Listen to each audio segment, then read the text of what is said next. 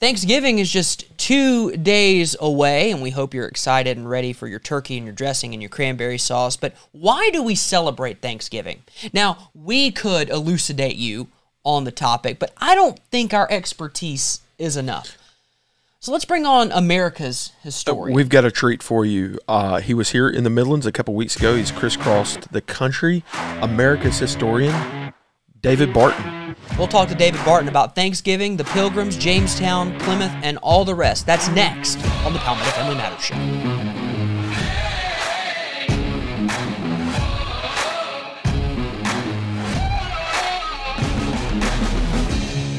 So I guess we'll start, Mitch, with just the simple because here's what's going to happen. I'm just going to say something, or you're going to ask a question, and he's just going to go. Yeah. So, um, what we have in there's an interesting historical revisionism that's happening in America right now. And it goes, we can talk about the New York Times and the 1619 Project and the lack of historical context there. But more than anything, it seems like it's focusing on one side of history as opposed to factoring in the other. We've always known Thanksgiving as the day, you know, the Pilgrims land, Mayflower Compact, Pilgrims land, and then they meet the Native Americans and then they feast together and boom, there you go. Was But- Snoopy a part of that in any way? Snoopy was not. Okay. Al- although Okay. I love I love the Thanksgiving special. All right. Now, if you could explain to folks at home who might not have uh, your latest book or haven't been to one of your talks lately, the difference we need to understand between the Jamestown settlement and the Plymouth settlement. Can you Yeah, can you walk us through that? Absolutely. And, and let me hit kind of something you're talking about. They're like the 1619 project. Why? Why would history be a target? Why would anybody care uh, about whether Jamestown is accurate or not? And, and the reason is the same with your family. If your family line is all a bunch of robbers and thieves and murderers, you're not going to talk about it. If your family line is full of presidents, you're going to be really proud of what you got. And what happens with America, the 1619 project said specifically when they came out that they're not about they're not about presenting history, they're reframing the narrative.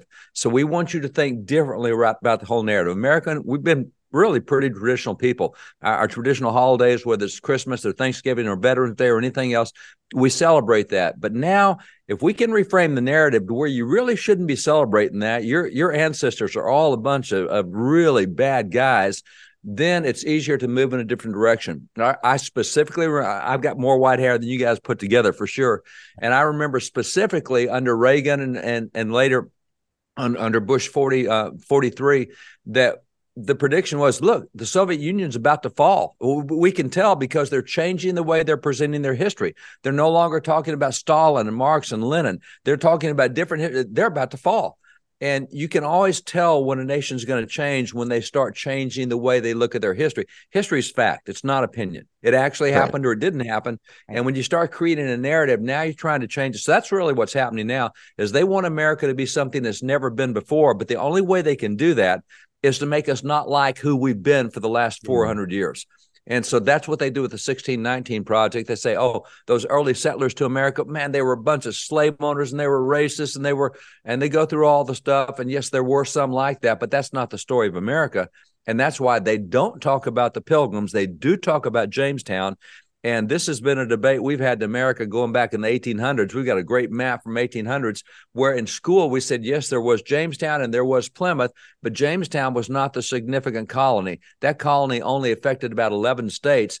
The Jamestown people affected the rest of the nation. That's the really important one. And that's the one we're cutting out. So, pardon me for backing up, but that's kind of That's why good. this narrative is important. It, it really is important to know our history because if you don't know it, you're going to get talked out of it and you're going to become something you never intended to be. Right. We, we, and and let's go to uh, those pilgrims as they come over, uh, and the purpose of why they came. Because I, I- again, we hear a lot of challenges, and and you've talked about this on multiple occasions, and we've talked about it on our show as well.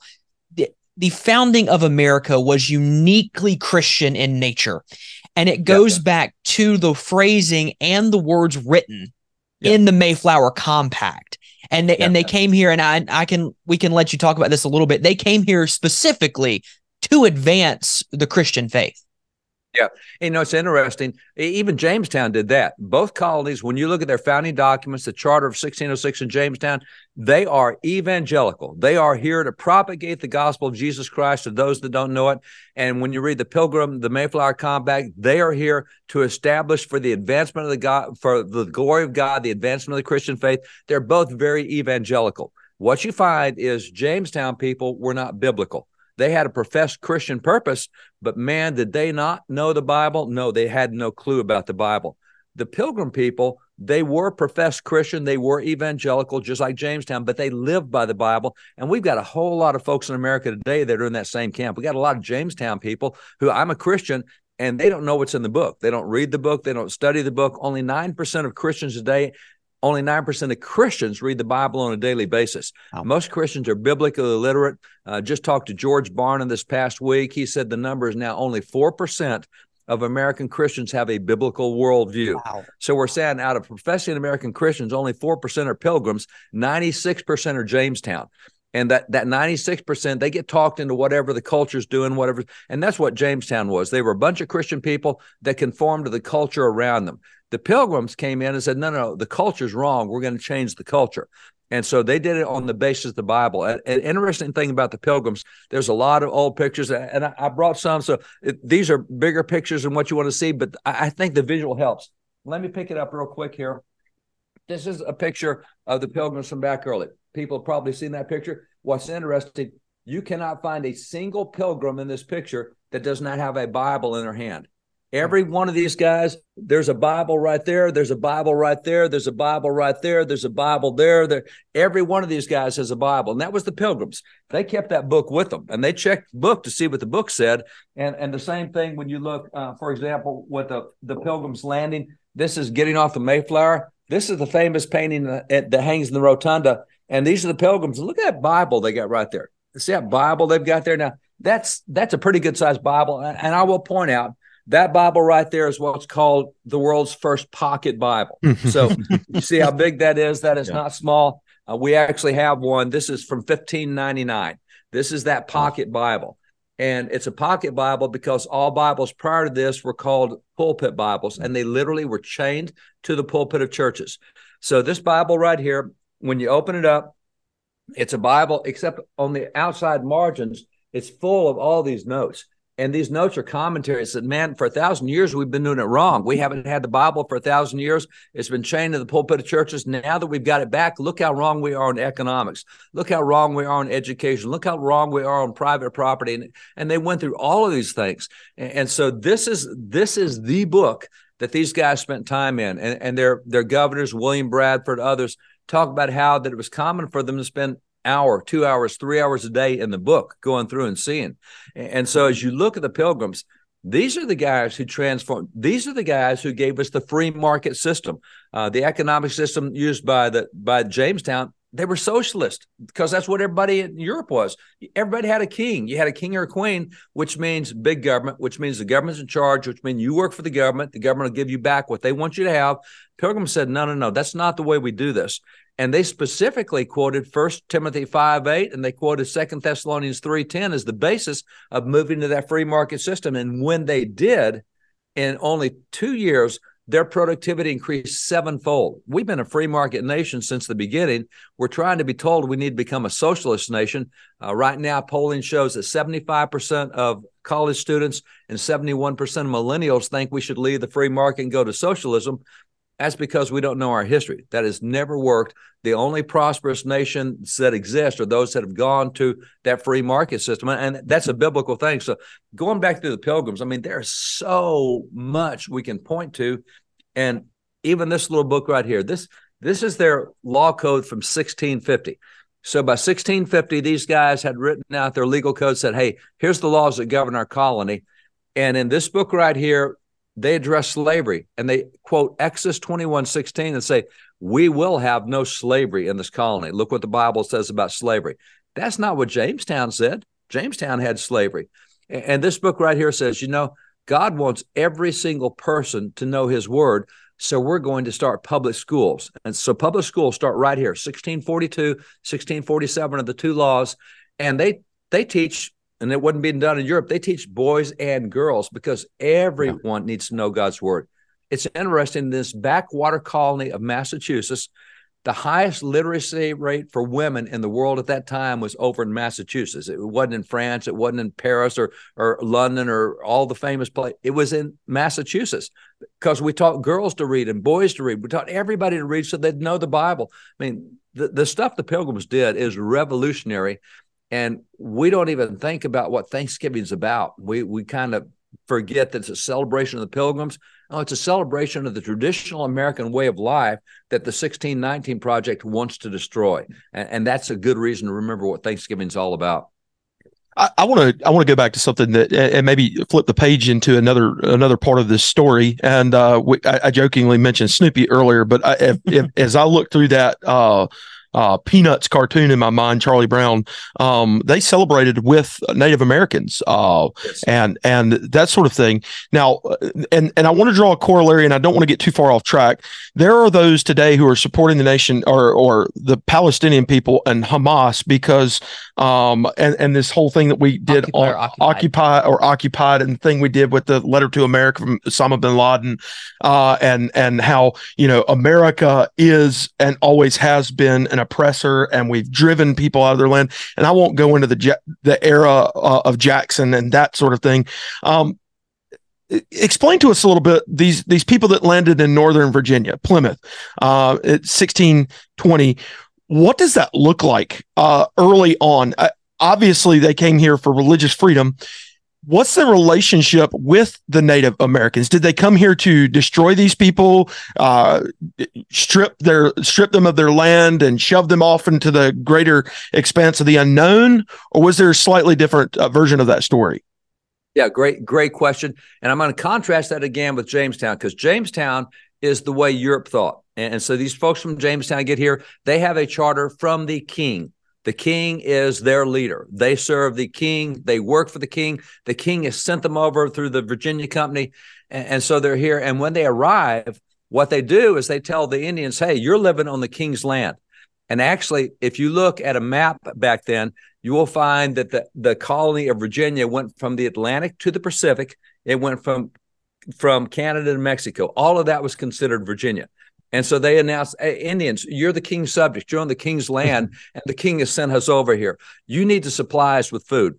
And so they go at the Indians that you need to supply us. And the first two years, the Indians, good neighbors, they supplied food.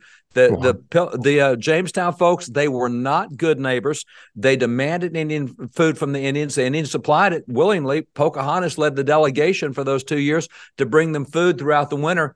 On the third year, they said, We want our food. And they said, Hey, we're having a hard time feeding our own tribe. You guys are going to have to go to work at some point. Uh, we're not going to feed you this time.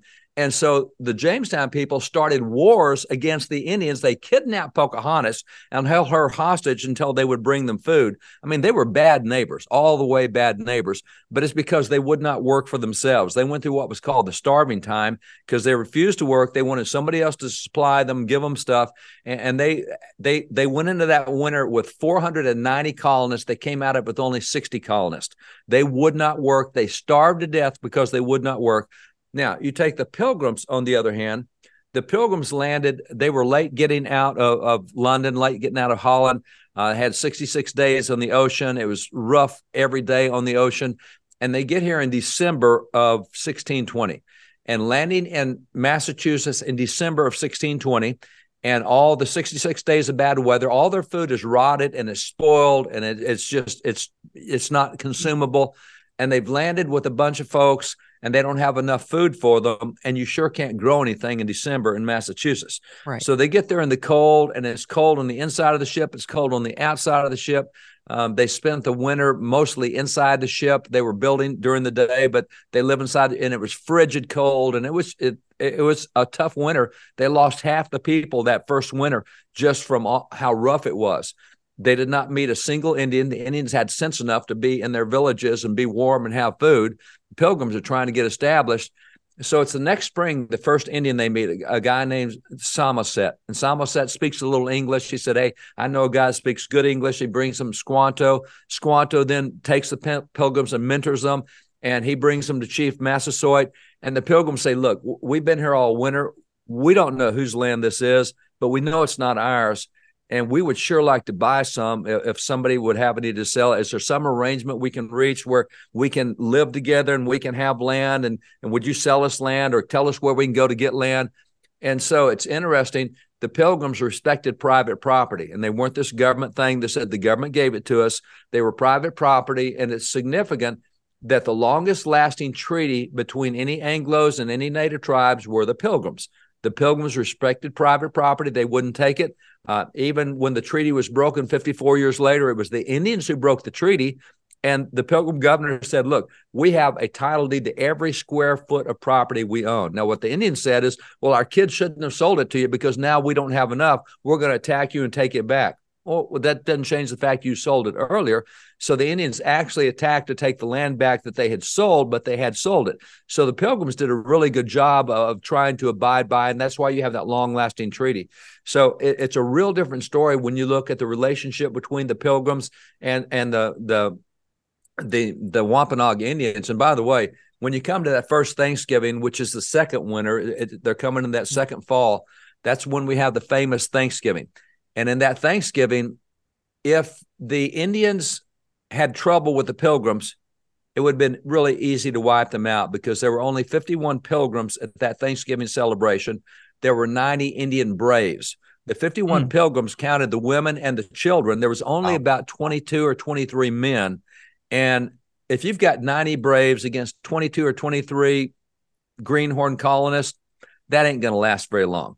But they stayed together three days, and the Indians brought so much of the food and, and taught them all these these games and how to hunt. And Squanto had taught them how to live off the land there in Massachusetts. So it's a great relationship they have for literally for decades and decades and decades. Uh, the war finally starts, interestingly enough, over Christian missionaries when the war started 54 years later, because the Christian missionaries said, and they were Moravians, and Moravians, um, really great group of missionaries. They're probably the least intrusive group out there. They just try to go in with the people and blend with them. They dress like Indians, they looked like Indians, they lived among the Indians. And they said, hey, you know, when you capture enemy tribes, you really shouldn't be torturing these guys before you kill them. Uh, and, and literally, they would. Uh, they describe the tortures. They are barbaric. They they would just make you throw up to hear some of the stuff. And the the Indians said, "Hey, you're trying to change our customs. We're going to kill all these missionaries." And that's what started the war. Was they didn't want to give up their their barbarism on the way they treated enemy tribes. And so it wasn't even land that started the war, although they wanted some of the land back that their great great grandkids had sold. It was a cultural thing that happened, and people don't understand that today. So as it turned out, the pilgrim culture won because we don't gut people anymore before we kill them, which is right. what they were doing to tribes back then. So there's there's just so many good things that happen with the pilgrims that we don't hear.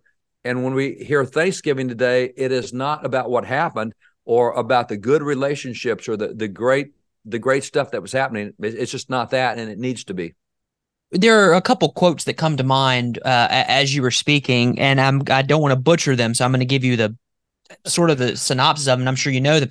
Uh, George Orwell uh, once wrote that those who control the past control uh, the, the future. Uh, Karl Marx said a a people without a common identity are are basically easily governed or easily easily overrun. Um, as we uh, we're here in 2023 we're talking thanksgiving. We've mentioned the peanuts uh, charlie brown special multiple times but there you know even for me coming up on on my 29th birthday i think the and that wasn't a that wasn't a drop of anything. It got thanksgiving has changed in my lifetime um significantly and maybe it's because i was a kid but I remember being a kid in kindergarten, first grade, public school. We would we would celebrate a Thanksgiving meal on the Wednesday before we left for break. Right? We would, and even in kindergarten and first grade, some would dress as pilgrims and some would dress as the Native Americans, and you you would learn about that first Thanksgiving, and and someone would get to be Squanto, and someone would right. You learned that. Now uh, it appears that a uniquely Christian American traditional holiday is so much of a faux pas that we avoid the fact, and I posted this on social media last year, that the number of presidents, especially early on, who identified Thanksgiving as a Christian holiday, uh, you won't hear that uttered this year. uh, from from the White House. You just won't, and that's not a personal shot. I think it's just a statement of fact. Um, it's, it's a statement of fact. It, it goes. Um, this you mentioned Hamas earlier, so how we get from pilgrims to Hamas, I don't know, but I, will just tell you. There, there's there's a lot of commonality there in that most Americans are not aware, and they're shocked at what's going on with all the the college demonstrations in favor of Hamas and against Jews, and we didn't know there's this much anti-Semitism. Hey, news alert! There are 1,100 campus events a year. 1,100 different campuses a year have an anti-Israel day on campus. That is part of the campus calendar, part of the campus event. Why are we surprised that campuses are coming out anti-Israel and pro-Hamas? Because we're teaching that. Now, most most parents have no clue because they're they're not pro-Hamas and they're not anti-Israel. Colleges are. In the same way, the colleges in the same way are anti-settler, anti-pilgrim. They're they're they're anti what they call colonialism. And colonialism is not what what America did. That's that's what Great Britain did. That's what France did. That's what Spain did. We didn't have colonies. We were the colonies. We're right. we're the ones who became in from colonialism. And so they keep saying we're the we're the colonialists. And, and so they they portray the pilgrims as oppressors. And it's interesting. Uh, you mentioned Orwell. Orwell, if you take it back, there's a guy in the, the 1950s, 60s, and 70s. He wrote a book in the 80s, Howard Zinn. And Howard Zinn is really the originator of what's called deconstructive history mm-hmm. and is tearing America down. You teach history in a way that tears America down. He did that. He trained all the professors back then, and that's what's common today. Uh, if you take AP U.S. history courses, which all 50 states have that, uh, there's 460,000 kids a year who go through that. They get college credit while they're in high school. They use Howard Zinn's book. And Howard Zinn's book on the history of the American people is one of the worst propaganda books ever written. It's worse than 1916, mm-hmm. and that's what we're still using today. And so he goes through there and he says every he says there's more than 400 treaties made between the government Indians and the government broke every one of those treaties. Not so, not by a long shot. Matter of fact, we have a book called The American Story where we go back and take the original documents of both sides and put them there and we'll show the good, the bad, the ugly, both sides.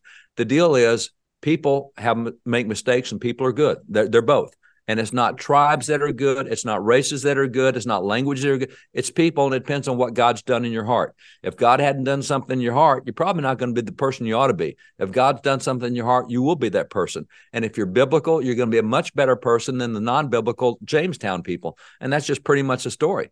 So you'll find really good tribes who kept their word. You'll find really bad tribes who broke their word regularly. I live here in Texas. We were surrounded by Comanches, Kiowas, and Apaches. They were terrible at keeping their word with other tribes. They wouldn't even keep their own treaty with other Indians. They they broke every treaty. I mean, that's who they were. So it's not a matter of race, and that's what college is trying to do is make this a racial issue that Anglo's are all bad and, and Native Americans are all oppressed. That's not it. Uh, we have a sin nature, and it's whether we have that sin nature under control or not. And that's the whole story of history. And that's what we used to teach. It's not about races or, or groups or ethnicities or re- geographic regions. It's about the philosophy. And Jesus said, You judge a tree by its fruits. Well, we can judge the Jamestown colony, we can judge the Pilgrim colony. One is biblical, one's not. That's the story of the world. And that's just, that's where it is. But that's not what's happening at campus. What's happening at campus Thanksgiving this Thursday. They call it on campus the National Day of Mourning. Grab that. It's not Thanksgiving Day on campus, just like they have Hamas Day. It's the National Day of Mourning. This is a day when we we regret all the evil that was done to all the innocent tribes who who were so pristine before we got here, and those pilgrims came and ruined everything. That's the same propaganda coming out of colleges today that we get on anti-Israel stuff. And parents should not be surprised that the culture is changing because they're sending their kids off and not paying attention to what their kids are being taught. And that's the stuff that's going. And we know because we're on campuses. We deal with students all the time. We're on campuses all the time. We see it. So George Washington, 1789, um, he orders this proclamation setting up what we know today as the National Day of Thanksgiving. Um, he sets a specific date. Now we know, I believe it's the third Thursday of every month.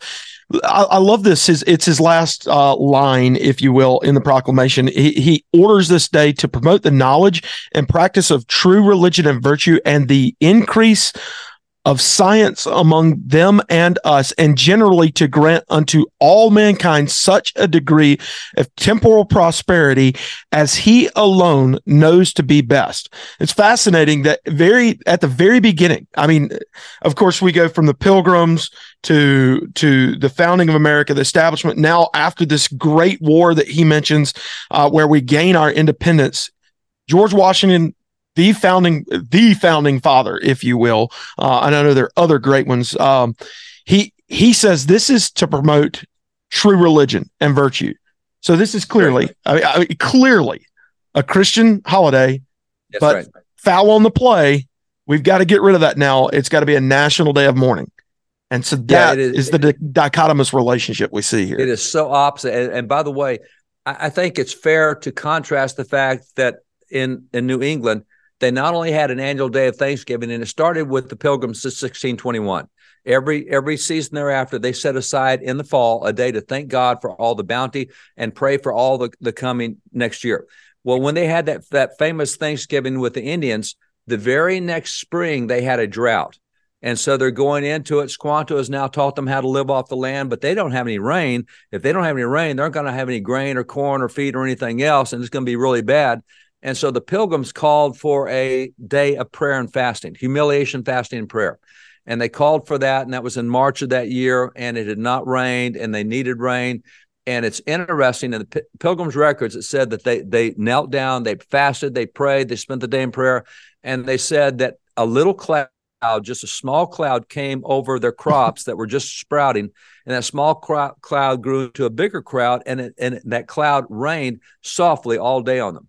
And they said after that rain and that rejuvenated their crops and they had a good harvest, they said the Indians came to them and said, we want to learn that prayer. Whatever prayer you prayed, we never get that great. kind. Of, we never get that kind of rain in the spring. It always is storms in the spring. It always beats our crops down. You got a gentle rain. And so actually some of the natives became Christians just watching the miracle of that. So what that started was in New England, you had an annual day of Thanksgiving in the fall, but you had an annual day of fasting, humiliation, and prayer mm. in the spring. So in April, and still to this day in Massachusetts, April the 15th is the annual day of fasting. Now, nobody up there knows that, but that's their that's still their state holiday. And they have an annual day of fasting, humiliation, prayer. And then in the fall, you thank God for all the things He's done. So you put the time in and fasting and praying, and then you put the time in and thanking God. And from that developed the national tradition that that Washington started nationally because this was not a tradition down in the southern colonies. In Jamestown, they didn't have days of Thanksgiving like this. That was very rare. In the New England, every New England colony, whether it was New Hampshire, or whether it was Maine or Vermont or Rhode Island, they, they all had that. And so by the time you get to 1815, there had been 1,500 government issued calls to prayer, days of Thanksgiving. We own about 900 of those originals here in the library around us.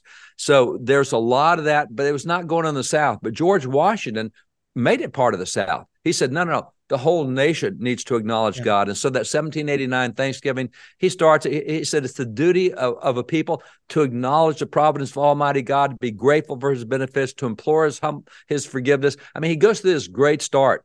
And so that's what starts the national holiday of Thanksgiving, but it's not a set day yet. Uh, as you get into the 1830s, a lady named Sarah Godey Hale, she she ran what was called Godey's Lady magazine, which was the big women's magazine of the day. She said we need to have every state having a day of Thanksgiving on the same time every year, and she started pushing for that, and she got Abraham Lincoln to buy into it. And so Abraham Lincoln said, "Hey, the fourth, Thursday uh, of thanks of of November should be Thanksgiving Day." And from that we codified that with with law later on uh, under later presidents. But that's where it came from was back to the pilgrims. And george washington who was a very devoutly religious guy said you know we don't do this in the south but everybody needs to do this. Right. And that's where it became a national holiday. And it's a great history. And, and so you know it's that that 1789 proc you read that's a good one for everybody to look up and read it tells you a whole lot about what their thinking was at the day and how they saw uh, an acknowledgement of God. And as Washington said, it's our duty to God. This is something we owe God. This is not about us. This is about right. Him. And that's what Thanksgiving was. I think the the book of Psalms, uh, David, I can't even count the number of times where David in the Psalms talks about giving thanks, or uh, throughout the Old Testament, God talks about it. At at our church right now, we're going through. It's a little dated, but a lot haven't gone through the Truth Project with Del Tackett, so we're going through that as well. And he's painting that picture of the, that history is important because how many times does God call his people to remember, to set up memorial stones, and to look back at the work of God and what he's done. I think it's so important. By the way, uh, April 15th for many is still a day of prayer and humiliation and fasting. Uh, uh, I won't give the reason for that. Uh, I, by the way, April the 15th in Massachusetts is now Patriots Day um, yeah. w- which is another great, great holiday. But it, it, it's fascinating how, as time goes oh, on, yeah. whether intentional or not, we we cover these dates like a day of mourning, fasting, and prayer is now Patriots Day. Great, great holiday, but it's like we we also ought to be mourning and fasting and filling the day with yeah. prayer. There's uh, before we close out here, and this is this has been great. We could go for hours. Um, you you mentioned you mentioned the book um, American Story. I have it. It's on my it's on my stand. I'm I, I started reading it just the other day. I'm like, wait, I haven't finished another book. Let me go finish an actual uh, another book that I'm reading and, and then start yeah. with this one. But I've I've gotten far enough in it, uh, not very far. But you talk about that golden thread. And so, uh, just give a, a quick synopsis of the book and how people can get their hands on it. Golden thread is actually God's providence in history. How many times God intervened to make something go in a different direction? Yeah. It was headed off track and he pulls something and pull it back on. Um, particularly in the American Revolution, just the number of dramatic miracles. I mean, not not coincidence, but genuine miracles that everybody at the time acknowledged that was that was a God deal. Uh, you know, just a, a quick one in, in, the Battle of Yorktown. Um, you've got George Washington facing uh, the the British. He surprised the British. They don't know he's there, so they've walked into his ambush and Washington is going to have trouble winning because he's outnumbered. So a storm came, and the storm sank half the British troops, and it didn't touch any of the American troops. And so the storm sank half the British troops. So now Washington has to face only half of what he was going to face before, and he wins the battle because he's got more guys than they do. But it didn't start that way, and it was the weather. And so there are so many battles where the weather was what won the battle, not and, and the weather came out of nowhere and the, the British commander said uh, it was clear skies and the storm came up and dumped our boats and we lost half our guys. That kind of stuff is what you look at and say, hey, that, that's a God fingerprint. And mm-hmm. so the providence of God, the founding fathers had no difficulty talking about that. George Washington, 250 occasions, talks about how that it was God's finger, God's providence that changed the course and changed the battle and changed the outcome. So being able to, once you start seeing God, you'll see God more often the more often you recognize God, the more often God's going to let you see what He's doing, and that's the way it was throughout. Uh, you know, the the contrast. I'm going to pull this up real quick. This is in that that book you talked about, the American Story. It's kind of hard to see, but if you can tell across the top, this is the Pilgrims, this is the Bible, and it went all across yeah. America. Over here, 1619, yeah. and it did affect these southern states. But they're trying to say that this is all of America. No, the Bible is what made America. This this was a problem for a period of time because of the, philosophy they introduced, but the Bible eventually overcame that as well. And, and, so the American story is a good place to see the contrast between the the Jamestown mentality and the Pilgrim mentality. I'll just challenge everybody you need to be a pilgrim. You don't need to be a Jamestown guy. You, you mm-hmm. need to be in the Bible. You need to be in God's word. You need to be like the pilgrims. Find out how to apply the Bible to every aspect of life. Spend time in it. Don't just profess Christianity and go to church. I mean, know the book, put the book to use. And that's what's made America special. And that's what that, and that, by the way, was a school chart in 1888. This is what we were teaching our kids back then is what made the America great was the Bible, and it was those pilgrims who brought the Bible. It, it, wasn't the professed Christianity; it was the living the Christianity, and that's a good challenge for Thanksgiving: is live this stuff out, know the Bible, and put it to active use. It certainly is. Awesome. Uh, really appreciate uh, David your time and, yeah. and, coming on. We actually short noticed this. This was a passing thought for me over a weekend, thinking, wow, wouldn't it be great? We just heard us talk a couple weeks ago to get him on uh, to our audience that may not have been able to be in the Midlands that day we appreciate it. Happy Thanksgiving to you and yours down there in the uh, in the great nation state of Texas, and uh, we look forward to seeing you again real soon. Thank you, David. Well said. We appreciate that being a nation state. You got you can move to Texas anytime you want to. That's the right attitude. We need that yeah. attitude here. That's right. That's right. You can visit David's website, wallbuilders.com and uh, pick up that book, The American Story, as well as several other of his great books. David, thank you so much for joining us today. Appreciate Thanks, it. Guys. Well, always good to be with you. Bless you guys. Have a good one. And that is all the time we have today. Thank you so much for watching and listening to the fastest growing and strongest conservative talk show in the state of South Carolina, the Palmetto Family Matters Show.